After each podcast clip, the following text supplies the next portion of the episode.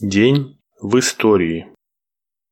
20 сентября 1874 года родился Николай Александрович Семашко, главный доктор республики, выдающийся ученый и организатор советского здравоохранения, первый нарком здравоохранения РСФСР, академик, заслуженный деятель науки, профессор. Всю свою жизнь Семашко посвятил служению социалистической революции своему народу. Родился в селе Левинское, в семье педагога Елецкого уезда Орловской губернии, сейчас Липецкая область. В 1991 году поступил на медицинский факультет Московского университета.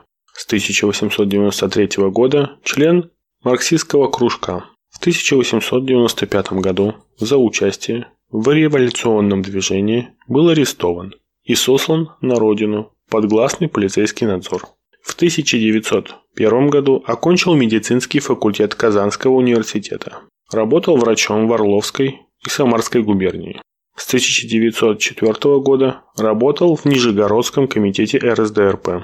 Во время революционных событий 1905 года один из организаторов забастовки на Сормовском заводе, за что был вновь арестован. В 1906 году эмигрировал в Швейцарию, Швейцарские власти по требованию царского правительства арестовали Семашко. Однако горячее участие в его судьбе Владимира Ильича Ленина помогло вырваться из рук полиции. Через год вместе с Владимиром Ильичем Семашко приехал в Париж, где работал секретарем заграничного бюро ЦК РСДРП. В 1911 году в местечке Лонжюме под Парижем Ленин организовал партийную школу, в которой активно работал и Семашко. В январе 1912 года он принял участие в Парижской партийной конференции. В 1913 году участвовал в социал-демократическом движении в Сербии и Болгарии. Вернувшись в сентябре 1917 года в Москву, был избран от фракции большевиков председателем Пятницкой районной управы. Участвовал в подготовке Октябрьского вооруженного восстания в Москве. Организовал медицинскую помощь его участникам. После победы октября Николай Александрович отдает все знания и силы организации советского здравоохранения.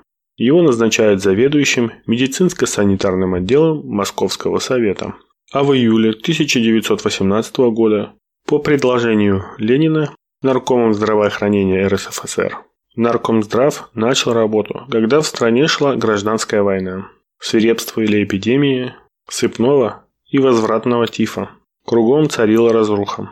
И несмотря на трудности, в молодой Советской Республике в короткий срок были заложены совершенно новые принципы организации охраны здоровья народа. Под руководством Симашко успешно проводилась работа по борьбе с эпидемиями. Созданы системы охраны материнства и младенчества, охраны здоровья детей и подростков. Есть сеть научно-исследовательских и медицинских институтов. Симашко был инициатором создания Центральной медицинской библиотеки, Дома ученых в Москве с 1927 года по 1936 год главный редактор Большой медицинской энциклопедии. Первый председатель Высшего совета по делам физической культуры и спорта. Председатель Всесоюзного гигиенического общества. Был награжден орденом Ленина, орденом Трудового Красного Знамени и медалями. Его именем было названо бесчисленное количество больниц и поликлиник и санаториев в СССР. Вся жизнь Семашко – пример беззаветного служения Родине, народу, делу коммунистической партии. 20 сентября 1912 года родился Ян Налепко, командир словацкого партизанского отряда, действовавшего на территории Украины, герой Советского Союза посмертно, погиб в бою за освобождение города Овруч в 1943 году. 20 сентября 1918 года, перед рассветом, в песках Закаспийской степи, без суда и следствия, были расстреляны 26 революционеров, известных по советским учебникам истории как 26 бакинских комиссаров. Это были люди очень разные, по складу характера, по специфике своей работы, даже по партийной принадлежности. Представители семи национальностей, 8 армян, 6 русских, шесть евреев, два азербайджанца, два грузина, один латыш и один грек. Половине из них не было и 30 лет. Когда группа рабочих во главе с председателем Казаджинского комитета партии Кузнецовым произвела раскопку четырех могил, в которых покоились останки 26 комиссаров, то им открылась страшная картина. Черепа многих трупов были размыжены, головы отделены и лежали в ногах. Их не только, оказывается, расстреливали, но и рубили шашками. Пой песню, поэт, пой, ситец неба такой, голубой. Море тоже ракочет песень. Их было 26. 26 их было. 26. Их могилы пескам не занесть. Не забудет никто их расстрел. На 207. Сергей Есенин. Баллада 26. Кормил людей гадостью, будешь расстрелян. 20 сентября 1930 года Политбюро ЦК ВКПБ приняло постановление о вредителях по мясу и другое. Сталинскими спецслужбами была выявлена группа подонков, поставляющих на стол трудящимся некачественные продукты. Эти преступления были расследованы, виновные осуждены. Сталин, отдыхавший в Сочи 13 сентября в целях обеспечения гласности, написал письмо в Политбюро. Надо бы все эти показания вредителей по мясу, рыбе, консервам и овощам опубликовать немедля.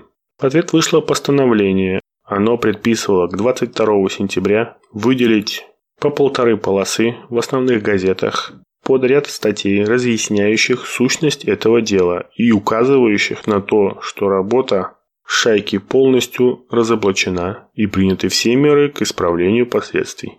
Еще через пять дней следовало опубликовать приговор ОГПУ о расстреле всех участников вредительской организации. 20 сентября 1934 года советский ледокол «Литки» под управлением капитана Николаева завершил первое плавание Северным морским путем, совершенное за одну навигацию. Литки не крушил лед тяжестью корпуса, а ударами своего острого форштевня проделывал во льду трещину и затем вклинивался в нее, расширял до нужных пределов. Такие суда в терминологии первой половины XX века было принято называть ледорезами.